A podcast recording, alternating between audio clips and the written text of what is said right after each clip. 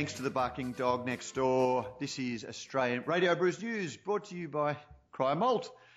Sorry, Prof. I've, I've uh, I can completely see, I can see you throwing. That's all right. It's, it's good every now and then to change up. Let me. I'll, I'll take it from here. no, go on. Go yeah. on. He's Matt No, uh, editor of Australian Brews News, and as ever, he's joined by his good friend, beer compadre, and all-round good beer bloke, Pete Mitchum. Pete, g'day. G'day, Matt. g'day, barking dog next door. It's look, this is working without a net, working with animals and children, all these things they say you shouldn't do. Uh, recording via Skype between Melbourne and Brisbane, um, and and it, it is what it is. It is. It is. So, listeners, uh, as you probably noticed, uh, that yes, it's, it's school holidays. The neighbours have gone away and left their yapping dog in the backyard. Nothing I can do about it. Uh, it's just a little bit. No, actually, I'm not going to make any jokes. I might get the uh, Peter listeners. I've got um, I've got three three pre-teens. I've locked them up in the uh, bedroom at the other end of the house and given and then just plugged devices in, and um, they're happy as.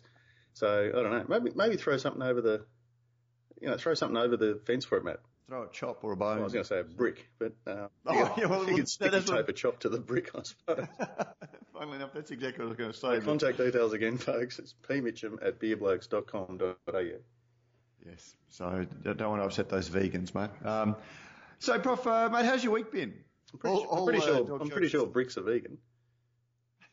yeah, they are. The chop, not so much. Oh, okay, yeah, I see what you're going. Uh, yeah, no, I had a good week. Had a very good week. What, what, any uh, beer-related activities of note?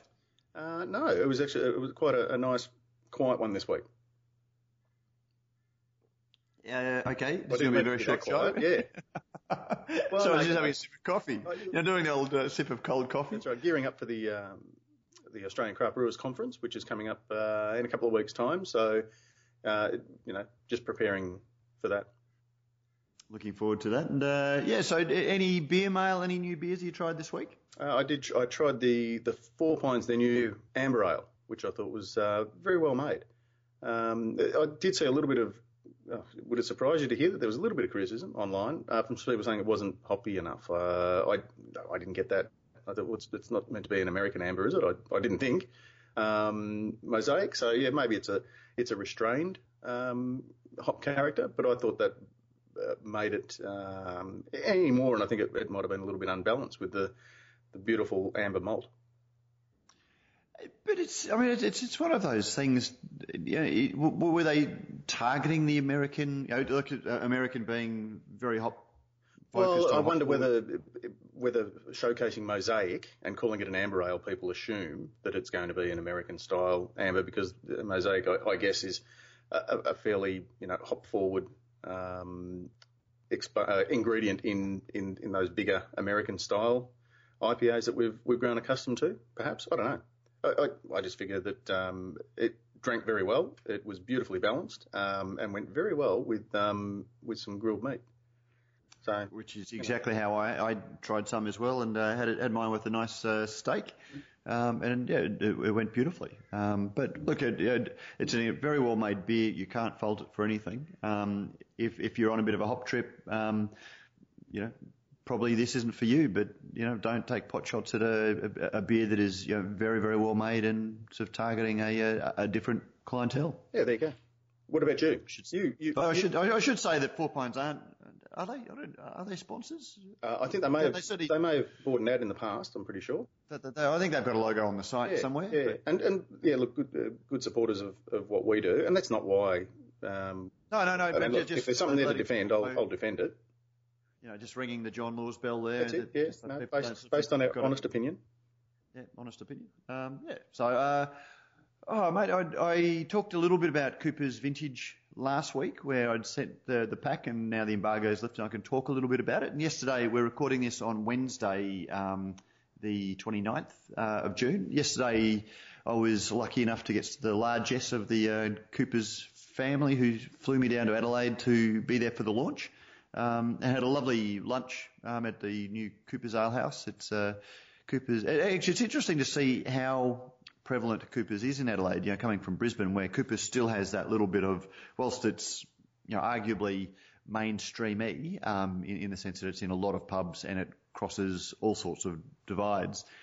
In Adelaide, Cooper's is pretty much everywhere, and so you're seeing a whole lot of partnerships where Cooper's have, have got a little, you know, sort of uh, barbecue joint in, in, in Rundle Mall, and then you know most venues have a big Cooper's presence, and this was the Cooper's Ale House, which is part of ALH, um, a, a, new um, ale house out at uh, Gepps Cross, I think the suburb's called. Um, and you know you're, you're, really starting to go mainstream when you're partnering up with ALH, uh, you know Woolworths hotel arm.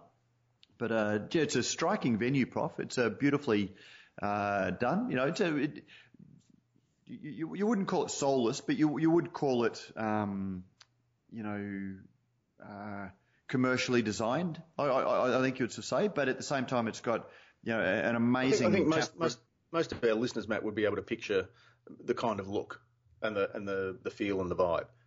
Yeah, yeah, certainly not grunge. Certainly, you know, there's no uh, graffiti on the wall. There's no exposed pipes, except you know where they've been, to, you know, uh, deliberately done um, to a to a theme. But uh, it's got a beautiful tap room that's all open in, in glass. So it's a keg room, so you can see all of the the um, kegs. So it's a real showcase for the the Cooper's kegs, and you know some very nice uh, pipe work that's almost um, uh, optic-ish. We, we did the podcast a couple of weeks ago with the, the, the fonts that have the clear glass, and there's a, an element of that design, but sort of pipes. It wasn't functional. It was just purely um, visual theatre. Yeah. Um, yeah. But uh, yeah, look, I mean, it's it, it's certainly the sort of place that encourage you creates a little bit more interest back in going to the pub rather than just pokies and uh, you know, plasma screens, which it also had in various areas in, in abundance, but the, the actual bar um, was quite nicely done. So yeah, so it was nice to get down there and try the vintage ale, find out a little bit about it. Um, you know, Prof, it's still one of those. Um, I, yeah, maybe it, it, it, dates us a little bit. It's still one of those beers that I get excited about because it does trace its lineage back to a time when there weren't, you know, a, a very many one-offs or seasonal or special releases a year, um, and I'd and I'd look forward to it. These days, they're probably you know two or three a week. Um, but I, I, I still love uh, what, what they do with the vintage ale. Yeah, and look, there it's fair to say there are not too many beers that you buy seven of deliberately, one to have now, or, or perhaps two, you know, to share, and then the other six to sort of tuck under your uh, under the bed uh, to, uh, to to cellar.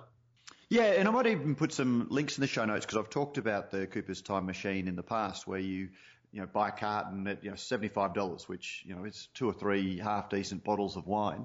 Um, but you sort of drink, you know, maybe a six pack in the first year and then put it in somewhere cool and over the next, you know, five, eight, ten years, pull it out and then do some, do your own vertical tastings. And, uh, to, to be able to sell a, you know, $75 carton of beer and get 10 years enjoyment out of it is a pretty cheap, um, price. Um, but, uh, it, it, it's, it's a, it's an interesting way to see, how age and time um, affects the hop character of a, beer that starts out quite hoppy. And uh, initially, I think the, the beer was around about 40 IBUs, and now they're up pushing 60.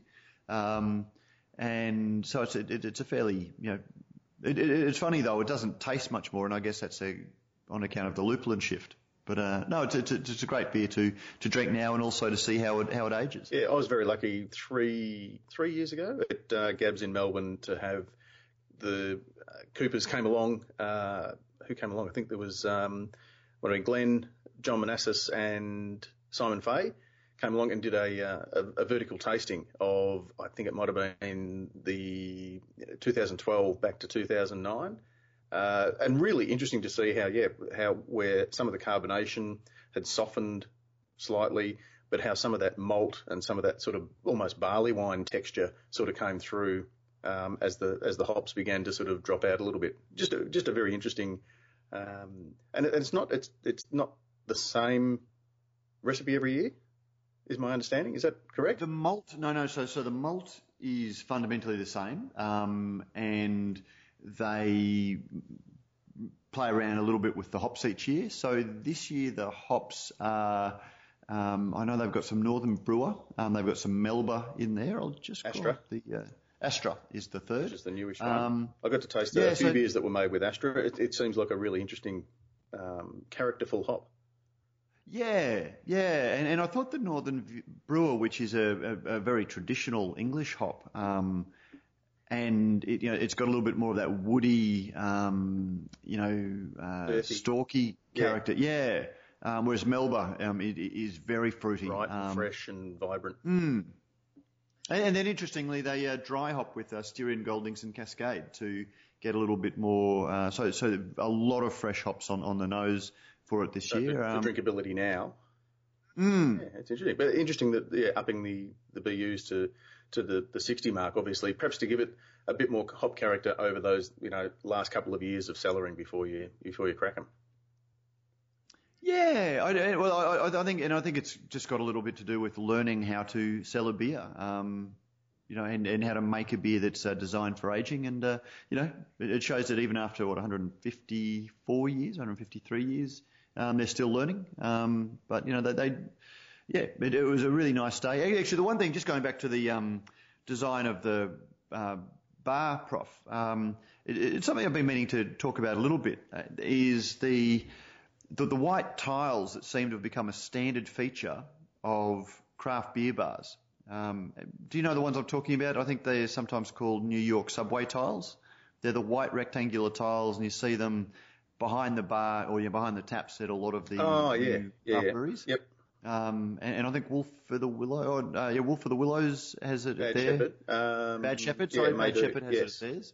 Um, and I know Stone and Wood's got it at um, their brewery bar, and I think it was Stone and Wood the first place. Bolter has it, um, and and they seem to be the tiles. And, I, I, I, I think you know in 30 or 40 years time, when you know we're old men, um, sort of talking about the good old days uh, when we're down the pub having a uh, you know seven of uh, you know whatever we're drinking uh, in in those days, you, you you know our grandkids are going to be able to date the pubs that they're drinking in by these white tiles. So th- these white tiles are almost going to be like um, Old growth forest rings, you know, tree rings, and well, you, you know the old sort of, sort of inner city pubs um, that have those sort of beigey uh, tiles, you know, on, on the outside and on the inside. It goes back to the days when they just used to hose out the. yeah, uh, the stand-up urinal. Yeah. yeah, yeah, yeah, yeah. The stand-up no need to leave the bar to go for a wee. Tiles. Yeah.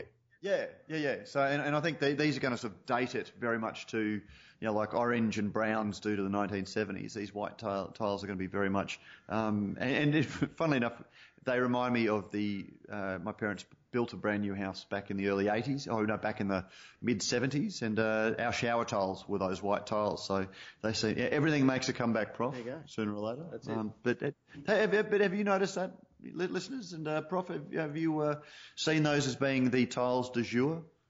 Yeah, I can I can picture it now popping up in my Facebook feed and such. So now that you've, I had- hadn't really sort of taken much notice of it before because I, I guess I'm you know the eyesight's fading a little bit, so I tend to be squinting to look at you know what's what's written what's scrawled above the tap in uh, in whiteboard marker to, to work out what I'm trying to order, and I kind of look straight through the tiles. Yeah.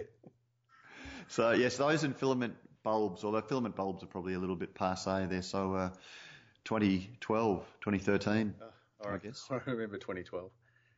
Anyway, Uh, but uh, keeping the Coopers moving on, keeping the Coopers theme going, and it wasn't uh, part of the uh, initial plan, but I was having a bit of a chat over lunch about the new brew art. Have you seen the brew art, Prof? I have seen the brew art.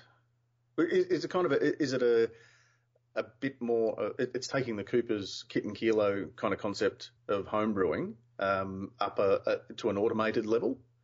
Is that Look, is that putting too fine a point on it? No, no, not not too fine a point. So it's a little bit. I mean, it's been described as an espresso of beer. Um, it's a little bit more um, like the what are Thermomix. those Thermomix. Um, it's a, much more like the Thermomix in that there is a bit of um, ability to, to really tweak it, whereas a, Nespresso you just put the tab in. And on one level you can just do that, but um, having had a you know long chat at them, and I, I got to be hands on and sort of do it. So you you, you buy a kit. Um, and you can order a kit. You can do a, order a Pilsner kit. You can order a Belgian um, lager kit. You can order a Cooper's Vintage Ale kit. Um, you can do a Russian Imperial Stout kit. Um, and it comes with these uh, foil bags of uh, malt and hops, of uh, malt powder and hops. Um, and so obviously a high gravity beer is going to have more of these packets and a lower gravity beer is going to have fewer of them. You put it in this 10 litre, the, the beer droid, which is the component one. Um, and you add the water, um, and it, it, you turn it on. You've got an, a, a smartphone app so you can set your fermentation profiles, your, your, your, temperatures. It's got a compressor, so it keeps the uh, fermenting beer at exactly the temperature you want it at. Um, they've got a proprietary technology that they couldn't tell me too much about um, that tells you when fermentation is finished. Um, so it's not monitoring yeast action and it's not monitoring the um, original and uh, terminal gravities. There, there is something else that they've pioneered or worked out a way to turn, tell when fermentation is finished. You get a text to your smartphone, um, and then you can either bottle it the, the way you, you, you, do, or you can keg it into.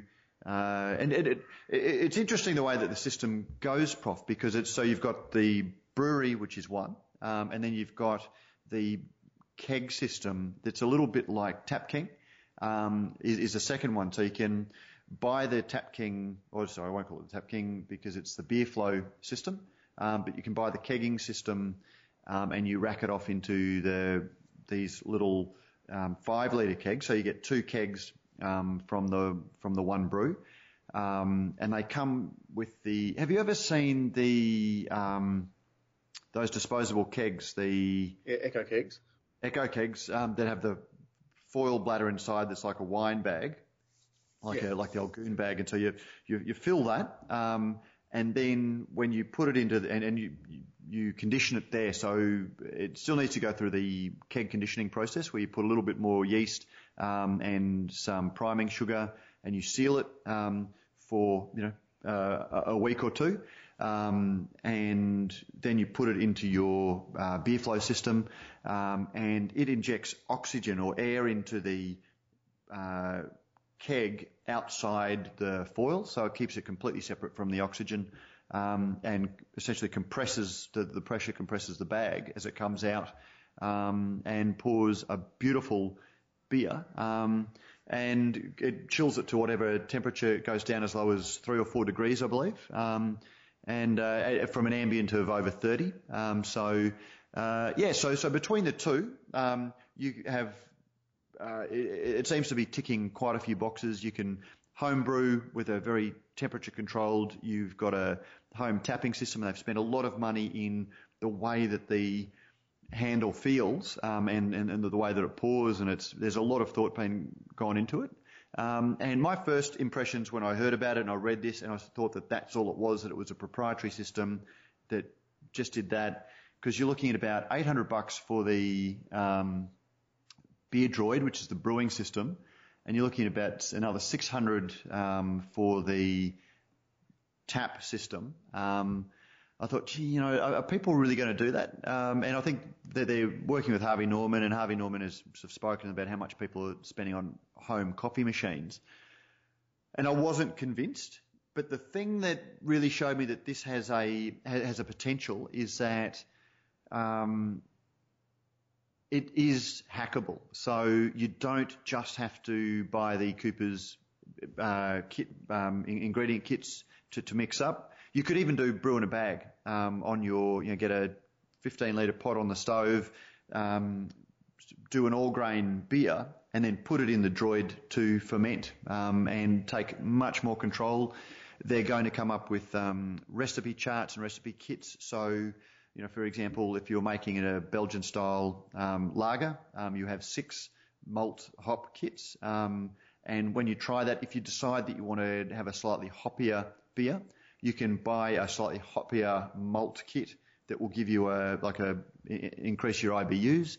Um, there is they don't um, they haven't actually played around with it themselves yet, but they could see no reason why you couldn't dry hop in the beer droid to add a little bit more hop flavour. Um, they've already, even though it's not on sale yet, they've just shown the videos. They've had, you know, their uh, database of more than 100,000 homebrewers ask them, well, you know, can we do a, a, a hop gun, um, which is essentially the um, equivalent of a Randall, um, where they can put fresh cones in and keg it through a, a, tube of fresh cones, and they're already working to come up with that sort of thing. So, the, whilst on one hand it can be as simple as a Cooper's, um, you know, keg and kilo uh, brewing system that you buy from the, the, the supermarket and put in the old, one of the old plastic tubs, you can do it as simply as that, but you really can tweak it um, and also looking at the kegging system, I can't see, and the, the, the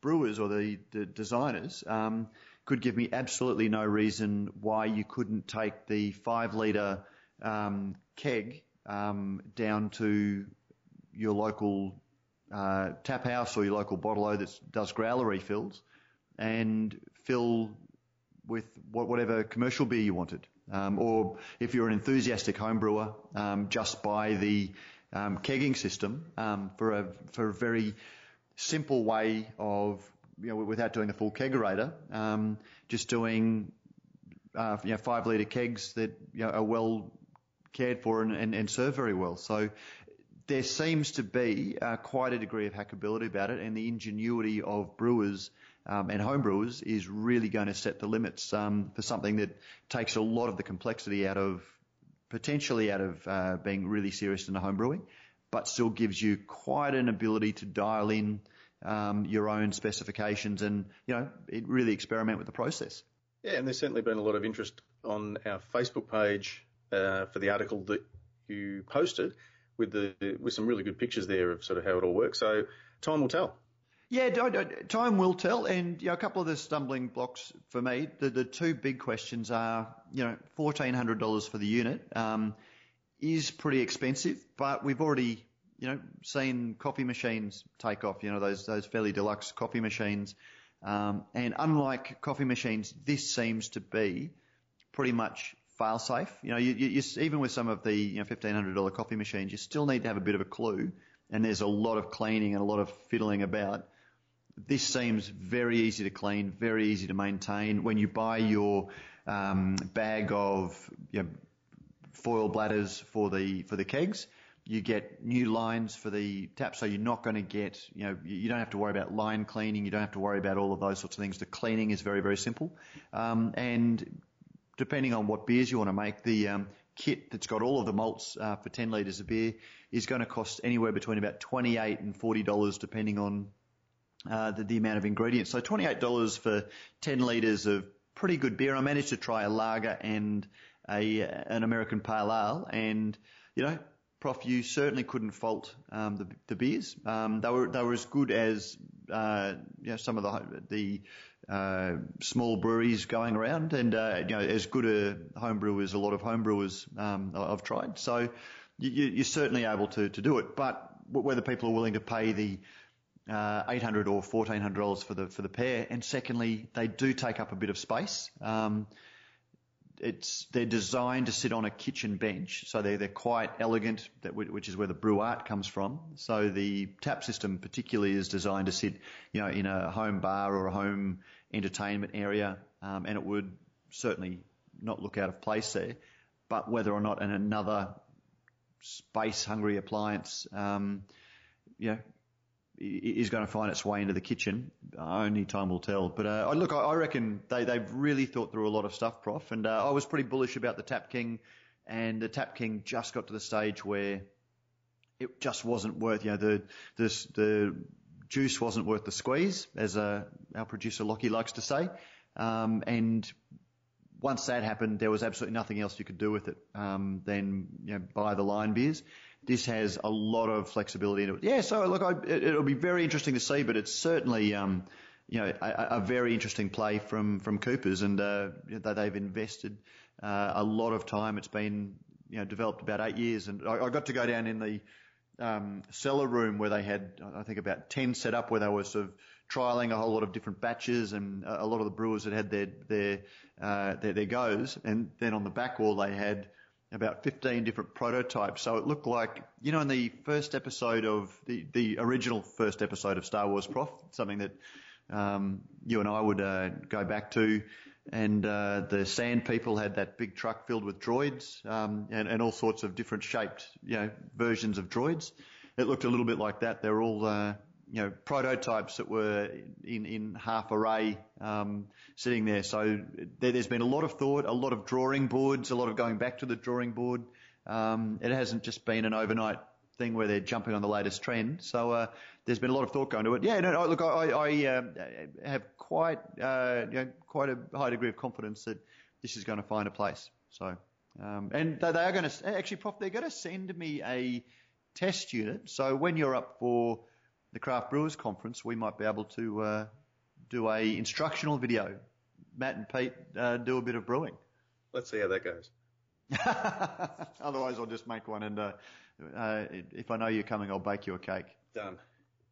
So yeah, um, Prof. I mean, have you got any, what, what's your thoughts on home? Have you done much homebrew yourself, Prof? Yeah, I did in the early days, and uh, yeah, time and passion and all that sort of stuff. And I realised fairly quickly that there were a lot of other people out there making much better beers than I was ever going to be able to make uh, on my budget and my equipment. The thing that I guess concerns me about this is that it's quite a bit more expensive than a stepping up from a Cooper's homebrew kit that you can buy in your Woolies or your Coles or wherever and yet it's probably uh, not far enough away uh, from, you know, why wouldn't I get a, a Braumeister or a Grainfather or um, if I, you know, so it, I, I, think I don't know whether it's trying to uh, attract, be attracted to the the Cooper's homebrewer at the moment with the, you know, the the standard kind of 30 or 23 litre barrel. Uh, yep or are we trying to, you know, make it an entry level uh, homebrew kit for somebody who might, you know, step up to something a bit more all grain and professional? It'd be interesting to see. It will be interesting yeah. to see. Coopers is pretty attuned to their um, their their market, and I, I, think one of the things that they've really struggled with, they you know rebranded uh, homebrew a couple of years ago to DIY beer. Um, just trying to, you know, we, we talk a lot, Prof, about perception, um, and homebrew does have a little bit of a perception problem because you know, everyone's had a mate that's got into homebrew and made dreadful stuff, or they've had a, you know, an, an old uncle who was just a homebrew bore. Um, and so there, there is that perception of it. And then there's also the guys who, um, really get into all grain, you know, again, like our producer Lockie and a, a, bunch of his mates and, you know, get into all grain, get very serious and it becomes a, like a, a real, um, all in, all consuming hobby for them. I think this is for people that want to have a little bit more control over what they're doing, um, are, are a little bit more cashed up. They're not just trying to get the 25 cent stubby. Um, but they also don't want to get right into the um, Grainfather or the, the Braumeister um, systems, um, and and also don't have the, uh, the, the the cash of for a Williams Warn system as well, which are you know they're the seven and a half thousand dollar systems that uh, you've got one one brew and it sits there um, until you drink it, and then you can make the next one. And you know, they seem to be doing quite well. So yeah, and, and it's know, it, it also is a, a, nice fit with the Cooper's homebrew. So anyway, yeah, Prof, I, I, I think that's a really good um, point. They were all concerns that I had. Um, it's hard not to be caught up in the enthusiasm of the people that made it because you throw these questions at them and they were very forthcoming um, and quite willing to sort of answer all of those questions. So uh, yeah, um, but we, we, we might get them on uh, and have a little bit of a chat. So listeners, if you've got questions that you want asked um, uh, about the BrewArt uh, system, uh, shoot them through and we'll uh, put them to the brew, brew uh, the Cooper's Brewery team, BrewArt team. now, Prof, have we got? Well, today we're talking to Tina Panoutzis, who is the head of sensory evaluation at CUB.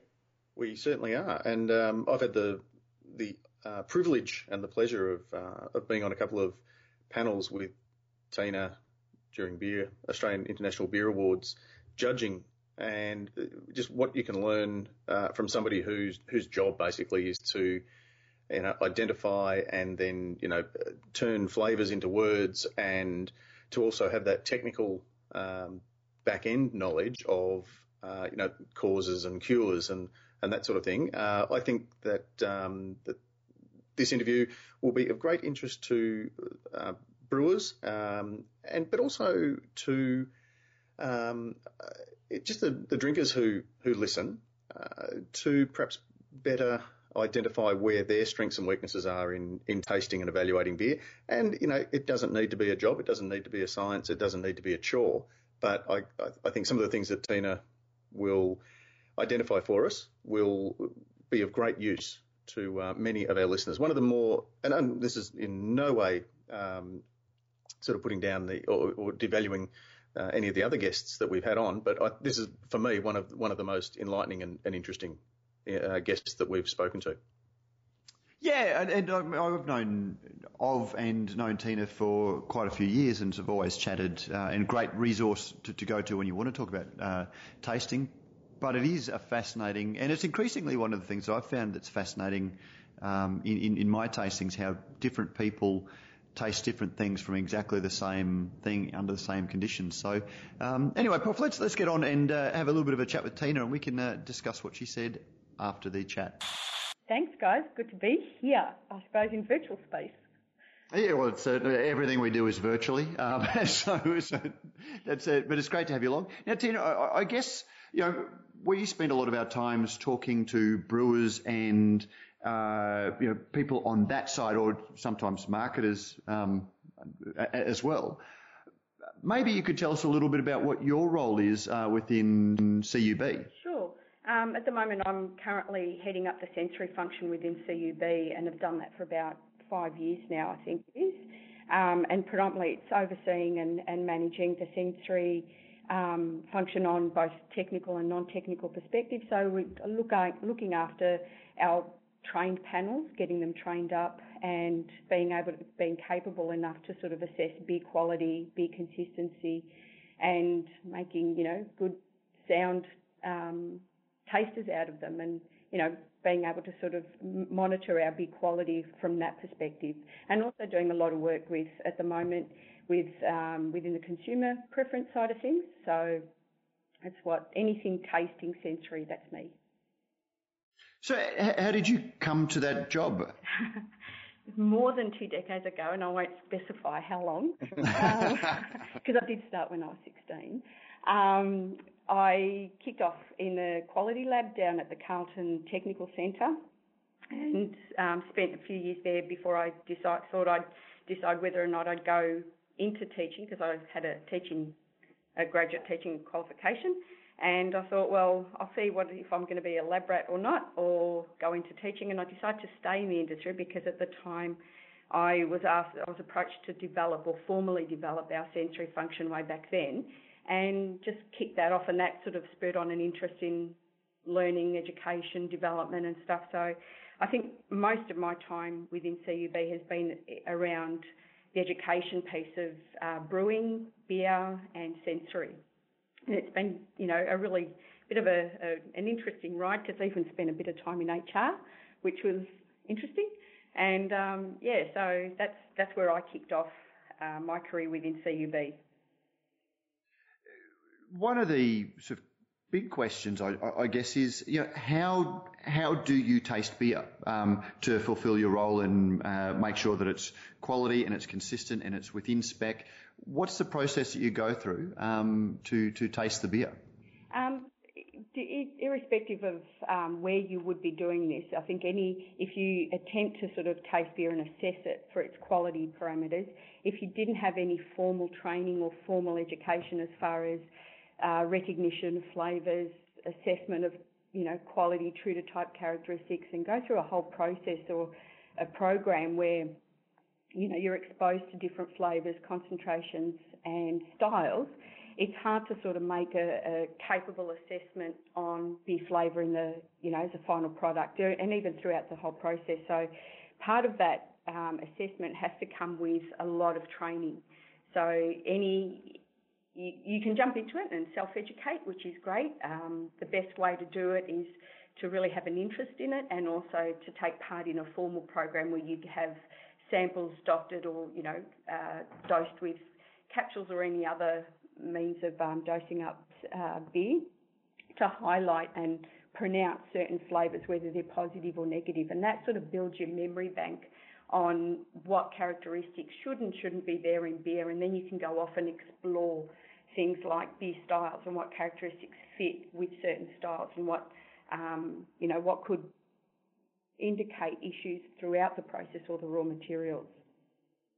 And Tina, just so that uh, I'm sure there are probably uh, not too many of our listeners out there expecting that uh, you know a sensory panel uh, is basically, you know, five or six people sitting around the corner table in the pub um, drinking beer and talking about it. But perhaps if you, if you, I guess, paint the picture, tell us how a, a sensory panel is kind of set out, um, what sort of time it takes. You know, is it a morning? Is it a, you know, an hour? Is it, um, you know, h- how does it work?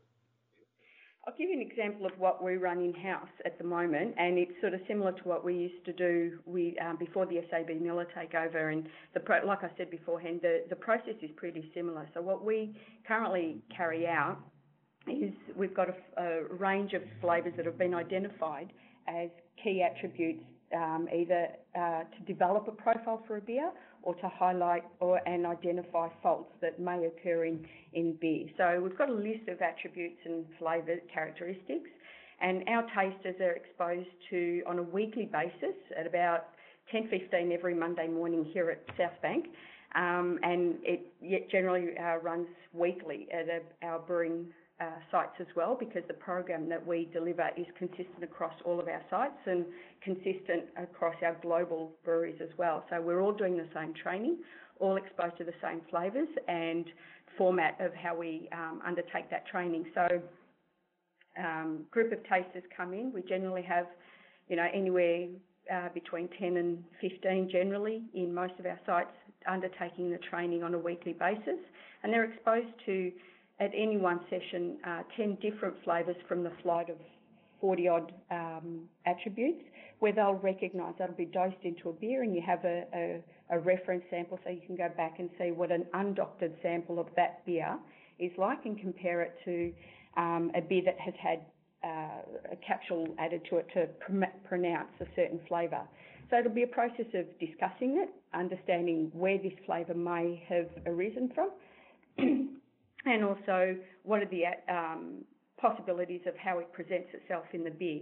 And then that starts to build your recognition of that flavour. And we often sort of also put a dose a particular flavour in different beer styles. So it gives you a broad spectrum of that flavour and how it can present itself in different um, beers so that you don't just, for example, diacetyl smells different in a lager than it would in a pale ale or it would in a stout. And then we also go through a process of picking one flavour a week and scaling that, so presenting it to tasters in different concentrations. So you first learn how to recognise the flavour and then you learn to recognise it in different concentrations. So slightly there, a little bit more there, and smack in the face there.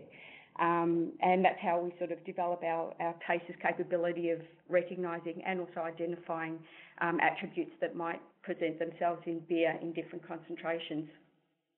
And then we also do um, beer style education, and you know, there's every brewery has a range of different beer styles in their portfolio, and we've got a number of them ourselves. So we look at everything from lagers through to stouts and identify characteristics because the main purpose of what we're doing is to ensure that our consumers, um, you know, purchase quality, consistent products time and time again so that the, what goes out of the brewery doors is, is essentially a, a highly a high quality product.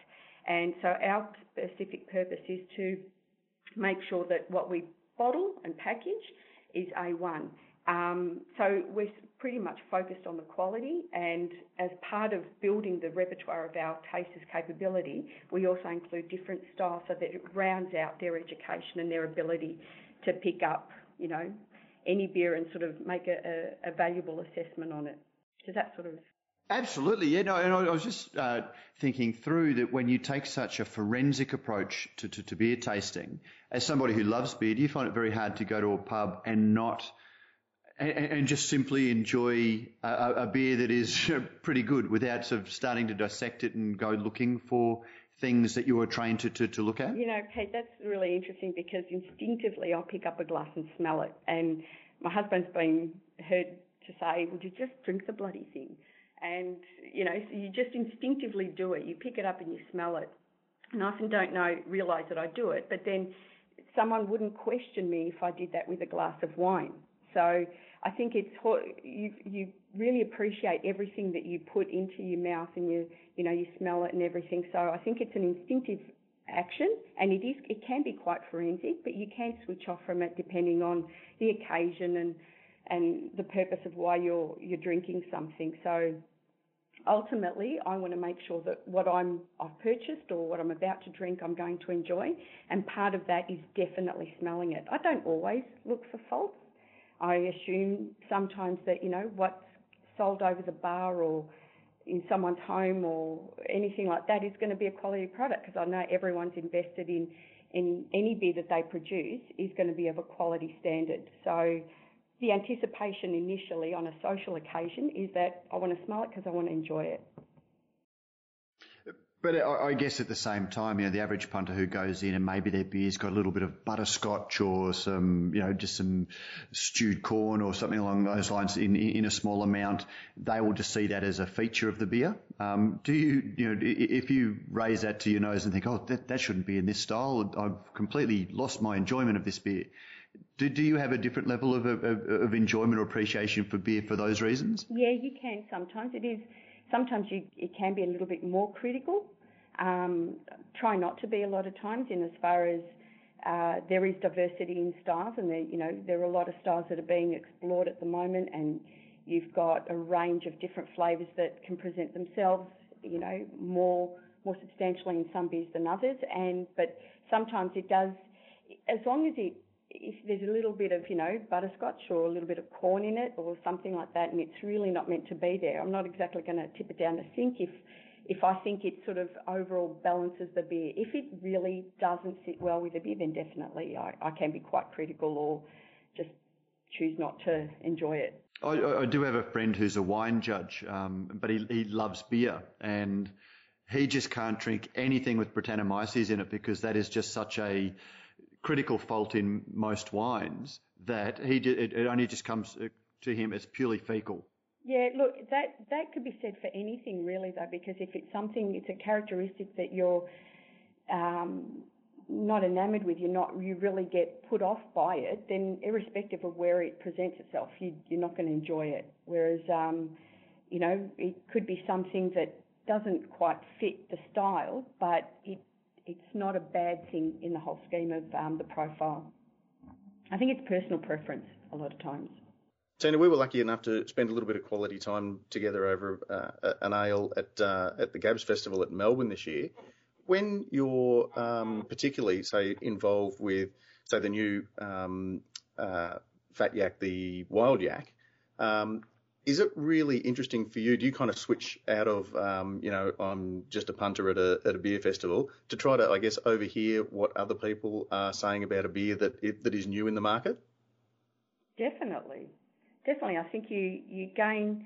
I think people can be. It's an industry that I find really interesting in as far as uh, the passion and the the dedication to beer and brewing that's seen across whether you're a small home brewer through to a commercial brewer. We're, we're all quite invested in what we brew and, and we're quite passionate about making sure that people enjoy the fruits of our labour, for example. So I think sometimes people can be guarded about what they honestly think and say about a beer. Um, generally, it's great to get, you know, unedited uh, feedback about a particular beer. So yeah, a, a lot of times last year at Gabs, I actually approached a few ladies that were drinking sours and sort of just asked them for a bit of a chat and stuff, and they thought I was uh, a marketing researcher. So I later, after a bit of conversation, I told them where I was from, obviously, just to not hide anything. But it was really great to get their um, honest feedback about different beers and and I think it's, it adds value. You've got to take the constructive criticism along with the positive praise, um, equally as importantly, just to make sure that your the outcome of what you're producing is going to meet the needs of your consumer. You did talk about you instinctively raise the glass to your nose so you can smell it, and that's something that I do as well. And I'll also often, at most of my tastings, put beer into a wine glass or a wine tasting glass because there is just something that we are conditioned to in that we're not conditioned to pick up a standard pot or schooner glass and stick our nose in it because it's much more of a drinking vessel. Whereas wine glasses, we are conditioned um, to treat the liquid in them a certain way. Um, how important, you know, is things like glassware and those customs in our enjoyment and appreciation of beer? I think they're huge, Matt, mainly because um, once you've experienced uh, whether it's wine, beer, or even cider, in the right vessel, and you compare it to something that might, um, you know, be either out of a bottle or out of a, a schooner glass.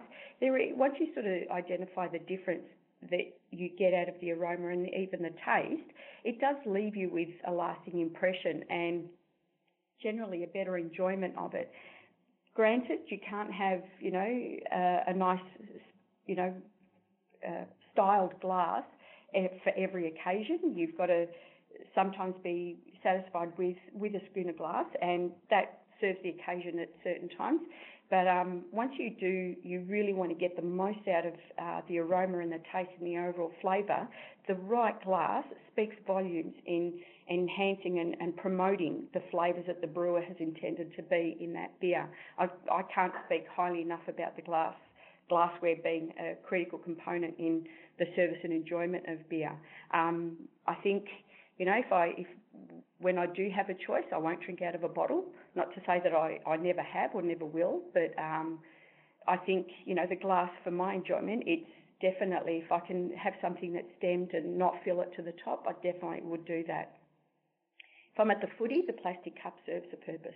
And again, that's where I always uh, try and encourage people to drink from glasses where practical, but it's not something that you, you know, if you're chasing sausages around a barbecue, having your uh, stem Spiegelau isn't, or, you know, wine glass isn't necessarily the, uh, the, the, the, best vessel or at the uh, football. Now, one of the things that when uh, taste, whenever you go to a beer tasting and there's someone there sort of talking about it, they always quote that figure of, you know, 70 to 80% of what we perceive as flavour does come from the sense of smell. Is that an accurate accurate description of the mechanics of flavour and, and how aroma um, plays factors into that? Yeah, it is for a number of reasons. Because uh, one being the the attributes or the sensorial attributes that you get out of beer.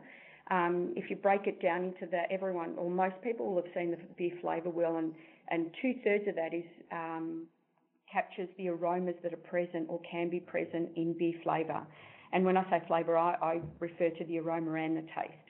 Um, and then a third of that is captured by the, the taste itself.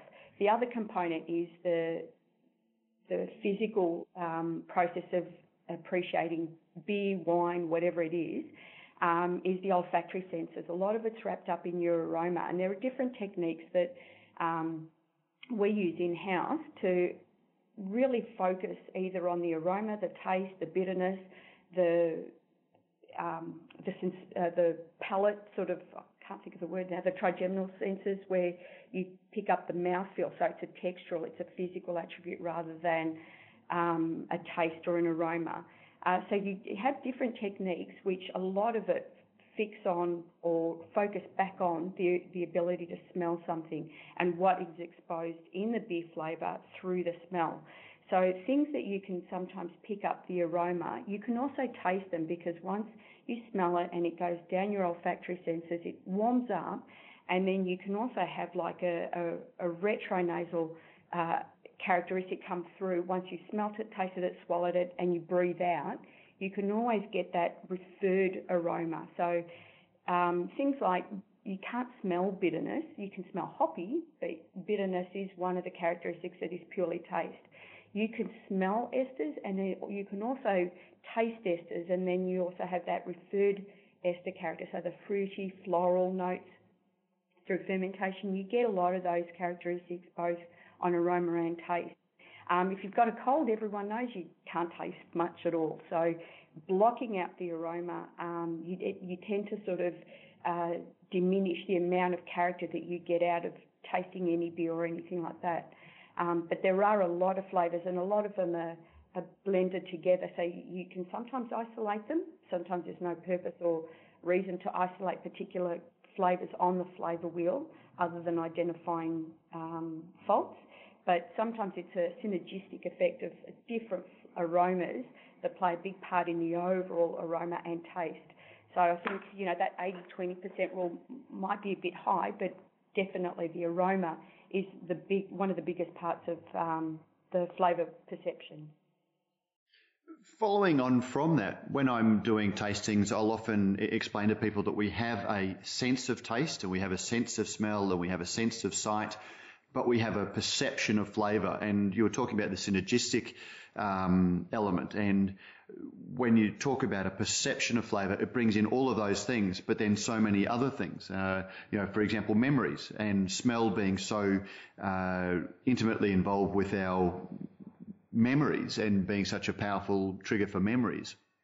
Um, can people experience, can two different people experience exactly the same thing from a from a glass, or is our perception of flavour automatically going to be slightly different because of all of our com- combination of senses and perceptions? A bit of both. Um, I think if I said to you, if I said to both of you, uh, describe basil to me, um, basil is the name suggests the aroma. Now, whether or not you experience it in Thai food and um, someone else experienced it in Italian food. Basil is basil, and I know there are different varieties of the herb as well, so you would use different ones. But just as a general uh, description, your memories do make up a lot of the perception of those flavours. Sometimes they're consistent, sometimes they're not, but a lot of the times it depends upon the use of the, that memory to elicit the language to then be able to describe uh, what a particular flavour is like, and that's where you get the memory is probably that isolated um, experience. The, the language is the general, and then the description sort of is where we all sort of start to talk the same language. Um, so you need to form those memories or those connections to particular flavours, and then how you describe them is where you get the language and the communication happening. And I think that's where we really focus on in our training. We focus on identifying the flavour characteristics and being specific about how we name them and how we describe them so that we're all talking the same language. And then when you use it to describe a particular profile of a beer for, say, consumer facing, um, then you use a, a generalist sort of approach to how you would describe that. But identifying it is really that uh, personal, um, individual experience of how you make that connection. Following on from that, Tina, um, for my own personal um, t- uh, palate, um, VDK, diacetyl, um, that butterscotch kind of aroma, I'm very sensitive to, to the point, you know, like a, mm-hmm. a you know, can smell a, a, drop in a swimming pool. Uh, other people are completely, almost, you know, like um, blind to it. Is it? Yep. Uh, and and my um, that's I guess my kryptonite. The one I'm blind to is is that sulfur. Sulfur's got to be really really prominent before I'll kind of um, be able to to assess it. Is that something that is just genetically that's me and the next person that we're all kind of you know blind to something or, or we appreciate things differently, or is that um, uh, something that I can um, train myself to uh, to learn? I guess. Um, I'll answer it in sort of a progression um, way. It, there people are anosmic. That blind is referred to um, blind to a particular character is referred to being anosmic. So you're not you genetically you're just not wired that way to pick up a particular characteristic. So no matter how much uh, I know people on our panel uh, or in the past have been blind to diacetyl, so they just can't pick it up. But they've learned to sort of develop other connections to whether diacetyl can have a perceived uh, sweetness or mellowness to the mm-hmm. palate. Mm-hmm. So whether or not they, they can't pick up the butterscotch character, but they can pick up other things that gives them the cue to say, okay, well, I know that that's not true to type.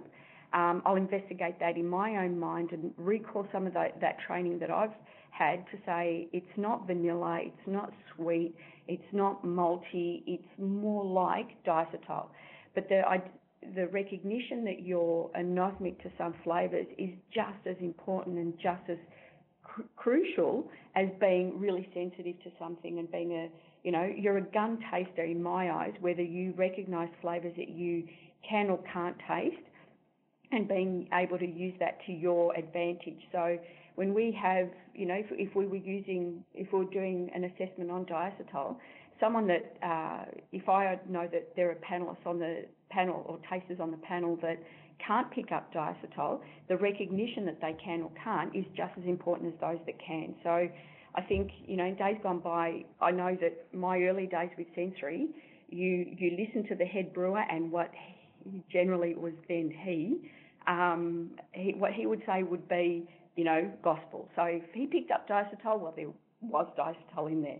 Or if it wasn't, then, you know, vice versa. But I think the recognition in being able to know what your strengths are and what you're, what you're blind to is just as important as knowing a, a range of other flavours and being capable as a taster. Um, and learning how to identify or just call out and say, look, if you picked up diacetyl, I'll take that because I know that I can't. Um, but there are ways in which you can you can train your palate almost to pick up the other cues that will help you identify faults. And that's generally where it comes down to, you know, making sure that you you either are or aren't capable of identifying some flavours. Are, are tasters born that way, or is it something that we can learn? And if you know, as in, in people who are listening to this podcast will be interested, beer people, how do they improve their palate? knowing what's in there. You can, you can, there are some flavours that you can uh, develop because it depends on, and this is where the example that I gave you beforehand where we uh, pull out one flavour and we dose it in different concentrations, that's where we look at people's threshold ability. So how sensitive, how low does a concentration have to be before they can pick it up? And we look at their ability to scale something or to rank something in order of uh, least present to most present of a particular flavour. So if they're, if they're picking up that flavour in the high concentrations, that means their threshold is um, quite low to that particular flavour. So they, they need a, a, high dose before they can pick it up. If they are picking it up, that means a bit of training will help bring that back so that they can learn to pick up the characteristics of the flavour in lower concentrations.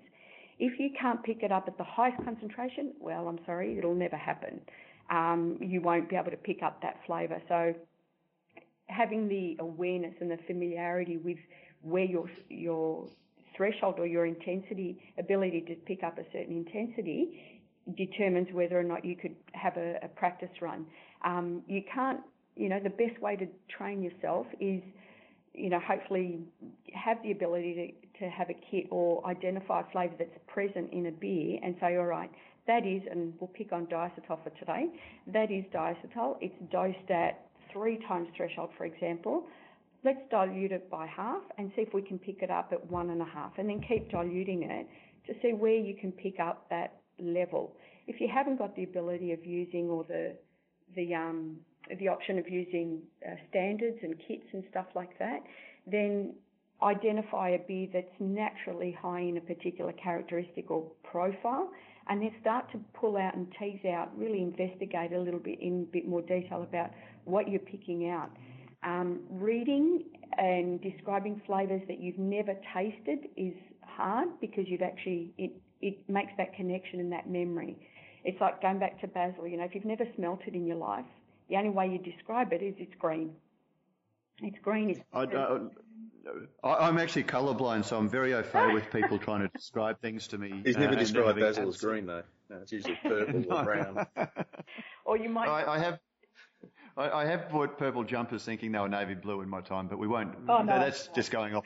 that's just going off the topic.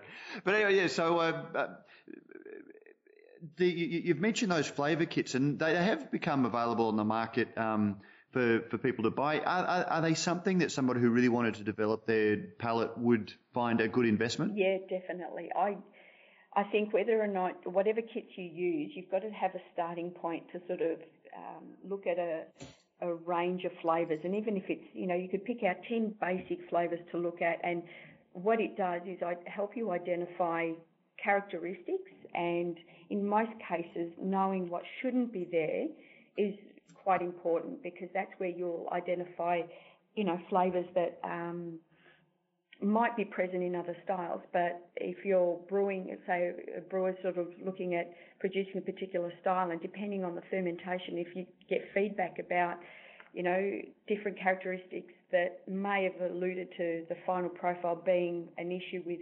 fermentation or raw materials or whatever, you can start to pinpoint what those attributes how they make sense in your own mind and using standards is a really great way as a starting point because that's where you you identify certain ways in which you, it makes sense in your mind.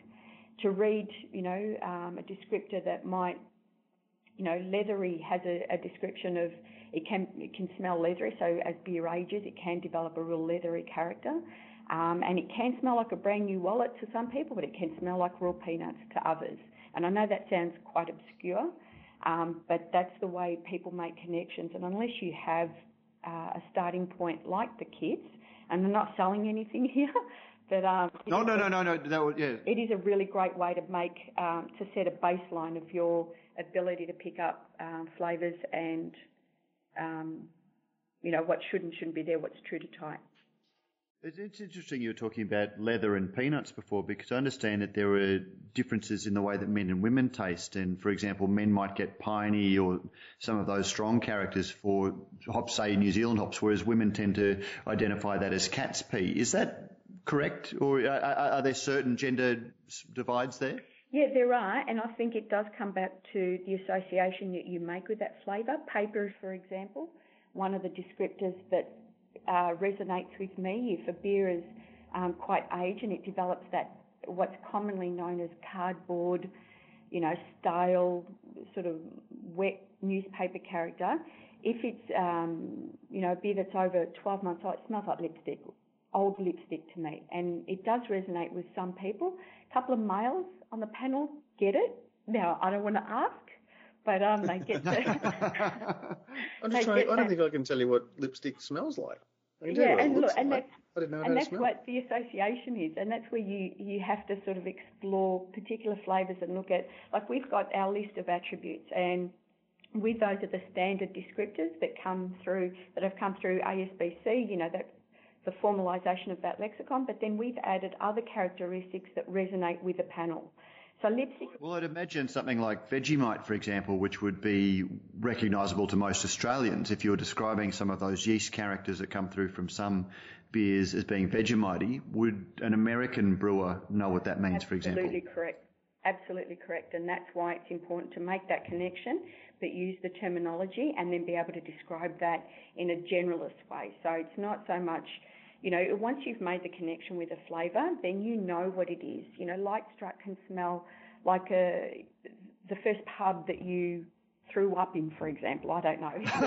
that's you know that's one of exa- that's something that's come to the to the discussion in the past. But as long as you make that connection with a flavour, then the way in which you describe it is um, broadened by your experience and, and listening to other people. And I think I can't emphasise the importance of um, flavour education and, and beer sensory in a group environment. You know, not everyone's right, but everyone's discussion is valuable in that, you know, you, you don't get dictated just because one person can pick it up in this way. It doesn't mean that just because you can't, then you, you're blind to it. It just means that you've got to find either another way of describing it, making a connection, and then um, locking it into memory and understanding that that's what makes your your association with that flavour resonates. So next time you pick it up, it'll conjure that memory, but you can describe it in a in a, a, a using the terminology that's consistent within the industry.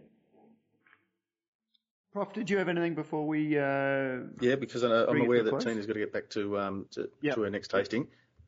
I know it's not. I know. It, I know it's not an exam. This is going to sound like I'm sucking up to the teacher, but the Vegemite, that's autolysis, isn't it, Miss? Correct. Yes. Thank you, teacher. Although there are a range of beers like uh, um, one that I very strongly get uh, Vegemite from, and I don't mean to call a beer out because I don't actually see it as a fault, is the Grand Ridge uh, Moonshine. There, there, are there some styles of beer where that yeast uh, isn't a fault? Yeah, correct. And I think you your point before about Brettanomyces, there are you know beers that, that in, in a balanced environment, you know, any characteristic like that can can sit well, can sort of make up the profile of that beer, and it doesn't mean, and that's why I think it's important to recognise not only uh, flavours and a repertoire of you know characteristics that sit with those flavours, but know where they're when they're appropriate in different beer styles and different um, environments. So, understanding that diacetyl's not always bad. Um, uh, you know, Brett's not always bad. Other flavours aren't always bad. It just depends on the, the environment in which it's found and whether or not it sits within the overall profile of the beer. Um, there are a lot of examples where people will search for faults, um, but it's often part of the profile and it's understanding what makes that beer um, well balanced that it might sort of suit that that style and come come through as a balanced character. Tina, just before we let you go, as a professional taster, what beers do you knock off to? Um, given bearing in mind that you work for CUB, but you know what what what's, what um, characters of beers or what beers when you go home do you really look forward to uh, to, to drinking? It depends on the day, it depends on the food, and it depends on the mood. Um, so I think I it's it's probably. I have to say that sounds like exactly the same answer that I give, and I know Prof gives whenever we're well, asked knowing the same Tina question. as well as I do, if it's anywhere in the vicinity of Sam Fuss, it's it's whatever gets poured into your glass, and um, and, and it's enjoyed liberally, but, but responsibly. exactly. No, I think it's it's easier to. It's not easy, but it's just as the same question about asking me what my favourite, who my favourite child is, and it's not an easy question. I think all beers are good as long as they're made with passion, and I know every brewer that I know in the industry does that. Um, so you can't go wrong. I think the only issue on the consumer side of things is making sure that we educate our consumers to treat beer with respect and and look at best before dates and make sure that you know it doesn't sit in the back of a shed somewhere and then expect it to be tasting the same way as it should. So I think you know the emphasis is on making sure that whatever you drink, it's quality product and and you enjoy it, whether it's a you know anything as light and as delicate as a Carlton Dry right through to a Cascade Stout. How's that? Oh, nicely done. Hey, listen, Tina, just before we actually really do finally let you go, can you just dispel a myth for us? The um, the, the concept of the, the tongue flavour map, has that been dispelled or is there Oh, still yeah. something to it? No. Because No, bitterness, I still out. find. Go on, sorry. Throw that out. Yeah, yep, done. yeah, you were about to say I'm sure bitterness is still perceived at the back of the palate. Well, or is it more that it, it's something that when it washes over the entire palate just becomes more apparent than, say, dipping the tip of your tongue in?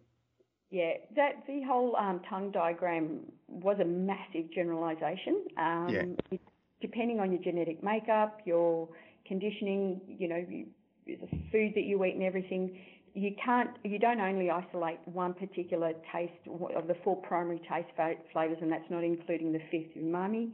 You don't Well, I was going to say that was that map was developed before umami, umami yeah, was yeah, even definitely. conceived. Yeah, yeah, definitely. I think it was back in the late 18th century, early 19th century. I think it was developed. Um, but they, uh, you, you know, the the only truth to that that I still sort of uh, reinforce is that bitterness is generally picked up from about the mid palate through to the back, down the throat, sides of the cheeks. And mainly because bitterness is a developed character, so it can take a few seconds to kick in. And generally, once the beer has washed, you're right, has washed over the palate, um, it goes down to the throat. You, a few seconds later, that bitterness starts to kick in, and it is a compounding attribute. So the more the the more beer or the higher the bitterness, the more it saturates and it hangs around for a lot longer. Um, sweetness, sourness, saltiness, uh, that can be picked up in different areas of the palate from the tongue to the sides of the cheeks, around your gums, roof of the mouth, down the palate, everywhere. It just, it comes back to, again, isolating that flavour and identifying where you pick it up in your palate. Um, bitterness again is one of those things that you can block off your olfactory senses, hold your nose, and really focus on the back of the palate and the tongue to identify how strong or how weak the bitterness is. I mean, there's a lot of. This is another session on how how to taste and tasting techniques. I think. Yep, that's a whole other, that's a whole Well- other episode. That, and an episode I think that we should uh, lock in at some stage. So, well, Tina Panoutsos, thank you very much. We know that you need to race off, so thank you very much for joining us on Radio Brews News, and we uh, hope to have a tasty beer with you very soon. Pleasure. Thank you, and you're more than welcome. in a garden. What a garden. Brews News is made possible by Brewpack, Australia's number one craft contract brewer. With over 100 craft beers and ciders on the roster and counting, Brewpack specialises in offering growing craft breweries a home for their packaged and keg beer, no matter how crafty. Serious about handmade beers, and with an open door policy, Brewpack's brewers love having passionate, hands on partners in the brewery. Thinking about craft contract brewing? Think Brewpack. And uh, yes, we thank Brewpack for not only making a whole lot of great craft beers possible, but also for making this podcast possible. Prof. Mate, thank you for teeing that one up. That is, you know, um, you know, it, it, it, coming up to episode 100, you know, we, we I'm still constantly surprised at um, how good the you know, interviews are. You know, we, we were we knew that that would be a good one, but just uh, having someone who's so passionate about the topic um, just made for what I thought was a fascinating interview. Yeah, exactly. Yeah, and um, and so yeah, she'd been on my list for a while. It was just a matter of. Uh, of, of shoehorning her in at the earliest opportunity. And look, you know, I've often described Tina as, as having the most talented tongue in the uh, in the beer uh, palate, sorry, in the uh, in the beer business. And I think you know, uh, leaves no doubt. Well, mate, I've long said that you've got the most talented tonsils in the beer business, but you know, that's that might be bias on my part. Well, thank you very much.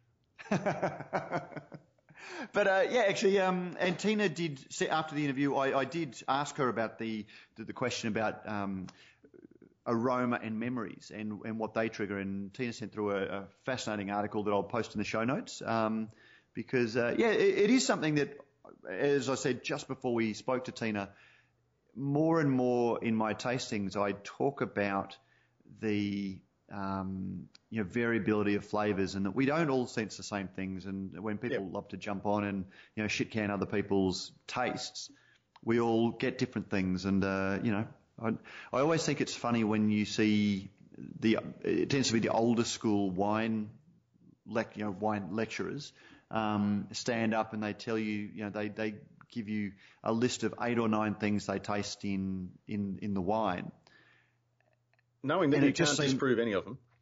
Well, you can't disprove any of it, but when uh, sensory scientists have done tastings to see what people can, you know, when, when they specifically add um, flavors and tincture, you know, um, elements to neutral liquids to see how many people uh, can identify. Most, even the best tasters, are flat out identifying more than two or three. Um, and so when you get you know, like champagne experts who say, oh yes, I, they've got 15% of the 2013 in this blend and, uh, you know, 75% of the, and then 10% of the current vintage. And you, yes. you just know that you're being lied to. I can read label notes too. Yeah, well, it, exactly. And, uh, yeah, so I, I, the takeaway for me is that listeners, when you are at a lesson like that, and there are some spectacularly good tasters, you know, like I'm always in awe of, uh, you know, I've, I've seen people try and trick, um, Brad Rogers by you know pulling out. Um, I think it was four or five years ago. Somebody pulled out a six-year six-year-old version of one of his Matilda Bay beers, just to, that they'd had cellaring, and uh, said, "Oh, Brad, what do you think of this?" And Brad straight away knew that it was one of his beers, and I sort of think, you know, that's pretty astounding because it's not the beer that it was when he brewed it, but he's able to identify it, and there was no uh, no tricking with it. There are a couple of people in the industry. Brendan Varis is another one. Um, Ian Watson's another one. Um, who you know I'm in, in awe of. But then I know there are a lot of people that, as you said, have a good memory for bottle notes. Yep. Now, Prof, um, have you got a pot shot for us this week? We had, had a great response to uh, your pot shot last week. Yeah, glad that was well received. As I look, they're, not all going to be that sort of well thought through and uh, and, and have their own sound effects and uh, and soundtracks and all that sort of thing. But that, that was just a particular one that, that got to me. This week is a, I guess, a fairly quick one. And I'm just going to have a crack at, at everyone. Uh, when I go into a pub and you know, meeting up with friends or whatever it might be, and say you, you're at the bar and you're chatting and you're socialising and you, you know, greeting, meeting greeting and that sort of thing. Yeah, mate, what can I get you? Yeah, no worries, mate. Can I grab a, yeah, uh, you know, number four, whatever it might be. And boom, a pint arrives. What is it? When did the pint become the default uh, size, serving size. What, whatever happened to sensible serving sizes? And, and, and, I guess I go back to my very limited time. It was six or seven days in in Köln, um, and even in, in Paris, where the standard is is a is a Vingt-Cinq, you know, a 25 centiliter, so two 250 mil. Um, and you find, bang, you, you get the full enjoyment of the beer in that quantity.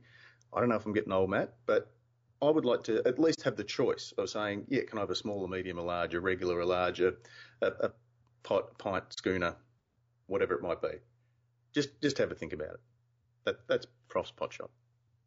Mate, see, when you rant, we are almost invariably on the same page. It's uh, something that I've been ranting about for a while, and uh, it, it was one of the, the things that triggered the beer tapas that I do because you know uh, food has become much more sharing size um, and, and smaller size, whereas beer has become more flavoursome, but you know, has become the default.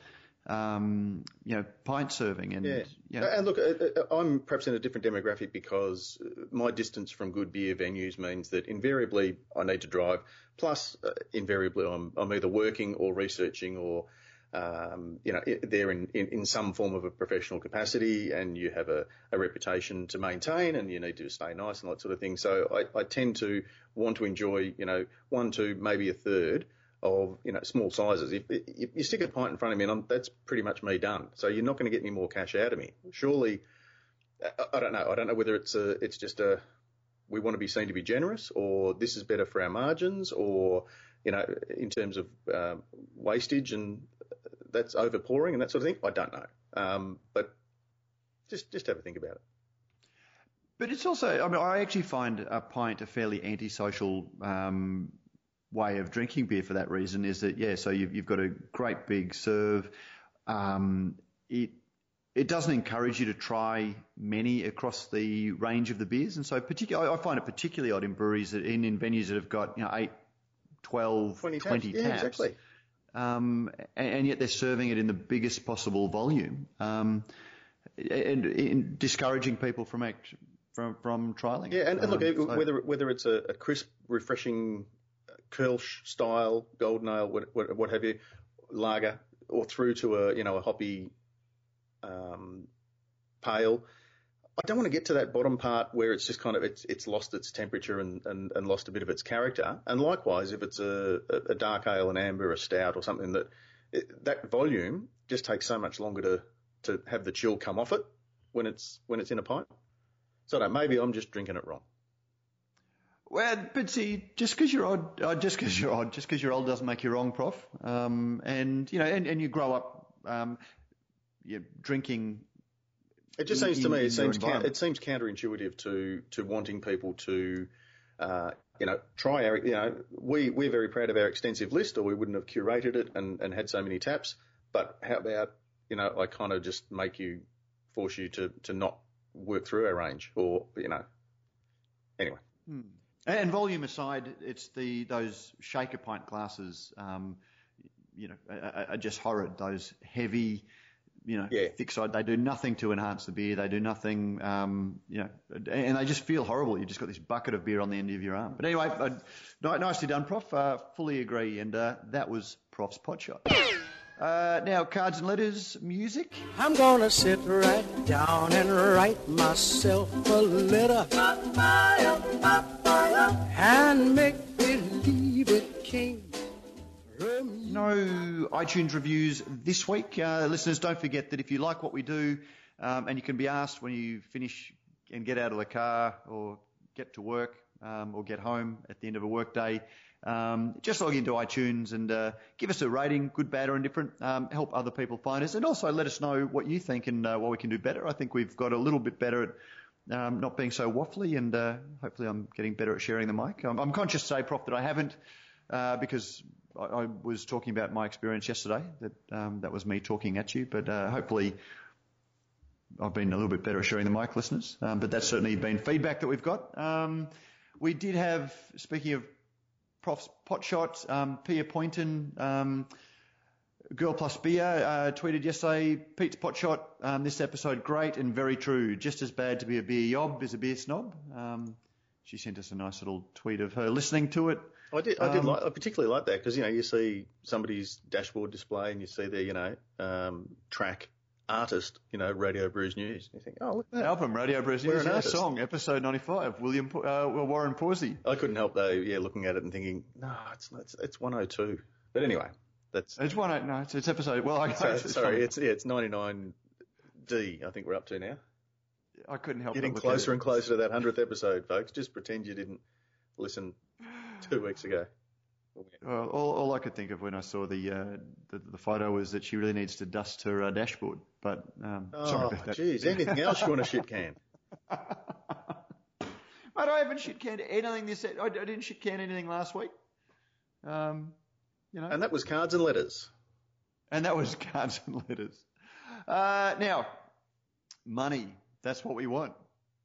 Uh, thank you. We've had a couple of people come on uh, to show that they love the show um, and come on as uh, patrons. Uh, let's see. We have had uh, Get Hopped. Um, a couple of uh, Yeah. cheeky, sneaky businesses have come in. Um, Get Hopped. Um, which uh, sells growlers and uh, various brewer paraphernalia. Um, thank you very much for your uh, coming on as an executive producer, and Dermot Dowling, who is a you know uh, been a long listener of the show, has also come on um, as a uh, sponsor. Dermot, uh, who distributes uh, the Gladfield malt. Um, and a number of hop products uh, has suggested a guest, so we might have to. Uh, I'm, I'm not quite sure that we can subvert our half-assed advertising. Um, Are you, are you suggesting that some some listeners may be uh, taking using the opportunity as a, a pay to play? well, he, he, he's uh, um, Dermot is He's a from lovely bloke. Yeah, beer co. Lo- lo- lovely bloke. And, uh, he's very good, very good marketer, and uh, he's taken our uh, executive producer um, option and suggested one of his uh, one of his products um, as, as a potential interview. Um, so that might be a little bit beyond the pale. I'm happy to talk about advertising, but uh, No, I'm sure we can. I'm sure we can um, accommodate Dermot because he has. And look, I, lo- I love the fact that uh, I love getting the feedback, even you know without cards and letters music. Um, and Dermot's always very good at kind of uh, letting us know when uh, when he thinks that we've we've done well and uh, you know tackled a, a topic well. So um, good on him.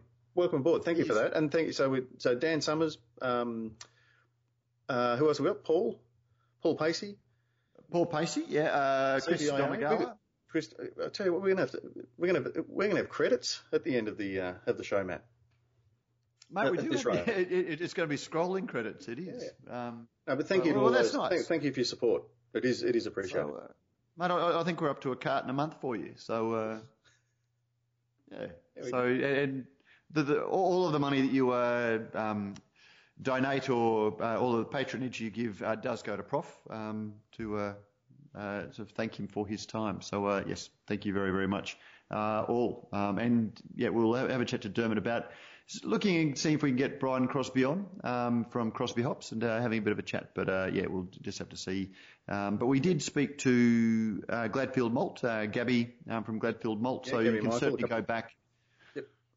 Um, and hear one of other Dermot's other clients uh, at Gladfield Malt. But uh, yeah, no, it, businesses, if you are out there, don't forget we do actually sell advertising. So uh, um, yeah, um, we're ha- happy to give you a bit of love if you come on as an executive producer as well. Um, Prof, what have you got coming up this week? No, nothing. I've got a, I've got a No? quiet one, Matt. It's school holidays down here in Melbourne, so I've got um, you know uh, preteen sleepovers. I've got um, bowling excursions and movies and all sorts of stuff. So I'll be um, I'll, uh, I'll be uh, I'll be busy, but not in a beery way. Not in a beery way. Well, uh, I'm frantically gearing up for our uh, ex- annual exhibition uh, excursion. Um, Ten days of taking beer out to the people, so that's keeping me busy, and also heavily involved in the CBIA conference, hosting a dinner, a media dinner, to show members of the media um, just how good Australian craft beer is, and some good beer and food matches, as well as hosting the uh, Art of Selling Craft. Uh, and I know you've got a full program up there, Prof. So looking forward to, to getting together there. Um, but speaking, of, and I'm hoping that Lockie's back this week because I tell you what, Prof, I edited the last two episodes. I reckon I did a pretty good job. Lots of, uh, you know, a few laughs, of, you know, some good sound effects, Yeah, and I got it out on time. You did uh, more, most importantly, timely. Yeah, got it out Regular. timely, but it, I tell you what, it takes a lot of time to, uh, which is why I remember that the, the wheels regularly used to fall off the uh, the bicycle before we had our uh, producer Lockie on. we miss you. Lot. Uh, so Bring- we do miss you, Lockie. And, and But, uh, we, we might even get some uh, outro music from uh, from Lockie playing ukulele live in his Hawaiian shirt when he returns from Hawaii. We, we, we might get Lockie to do that. See if Lockie can do a bit of beer barrel Polka. polka on Ukulele. on the ukulele. So uh, get practicing, Lockie. But uh, just in case, Prof, I am going to choose the music for this week, and I really enjoyed that little bit of upbeat uh, music last week. That was, you know, it was a beer drinking song, or a, a song that captured the feeling that a good beer brings you. So I thought I'd just go with a little bit more Yeah, yeah. feel good. Um, this, I I see what you did there. Uh, but Prof, always good to chat. Um, thanks for joining me for yet another um, podcast, and look forward to chatting with you next week. Take care, listeners. Thanks, Matt. See you soon.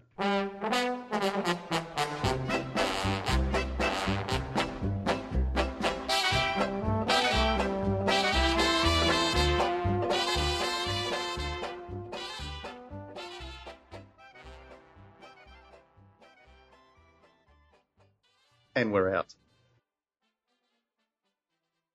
Matt, I reckon if we get to episode 200, we might just about have nailed this podcasting caper. Do you reckon? How many patrons do you reckon we'll have by then?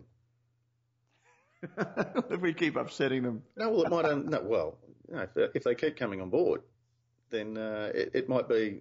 And thanks to all the following people, that was Radio Brews News. We'll see you next week. Here's hoping, Prof. Here's hoping.